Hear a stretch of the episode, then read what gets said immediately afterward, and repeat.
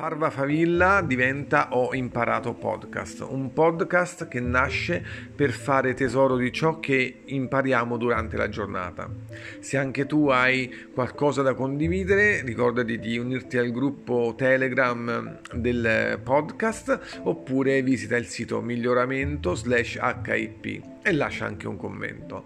Parva Favilla quindi ha un nuovo nome ma la sostanza è la stessa, dobbiamo essere sempre coloro che in qualche modo riescono ogni giorno a trarre una lezione di vita dalle 24 ore appena passate. E allora, se anche tu eh, senti questa esigenza, mi raccomando, unisciti a noi eh, con i tuoi ho imparato. miglioramento.com slash hip per tutto il resto.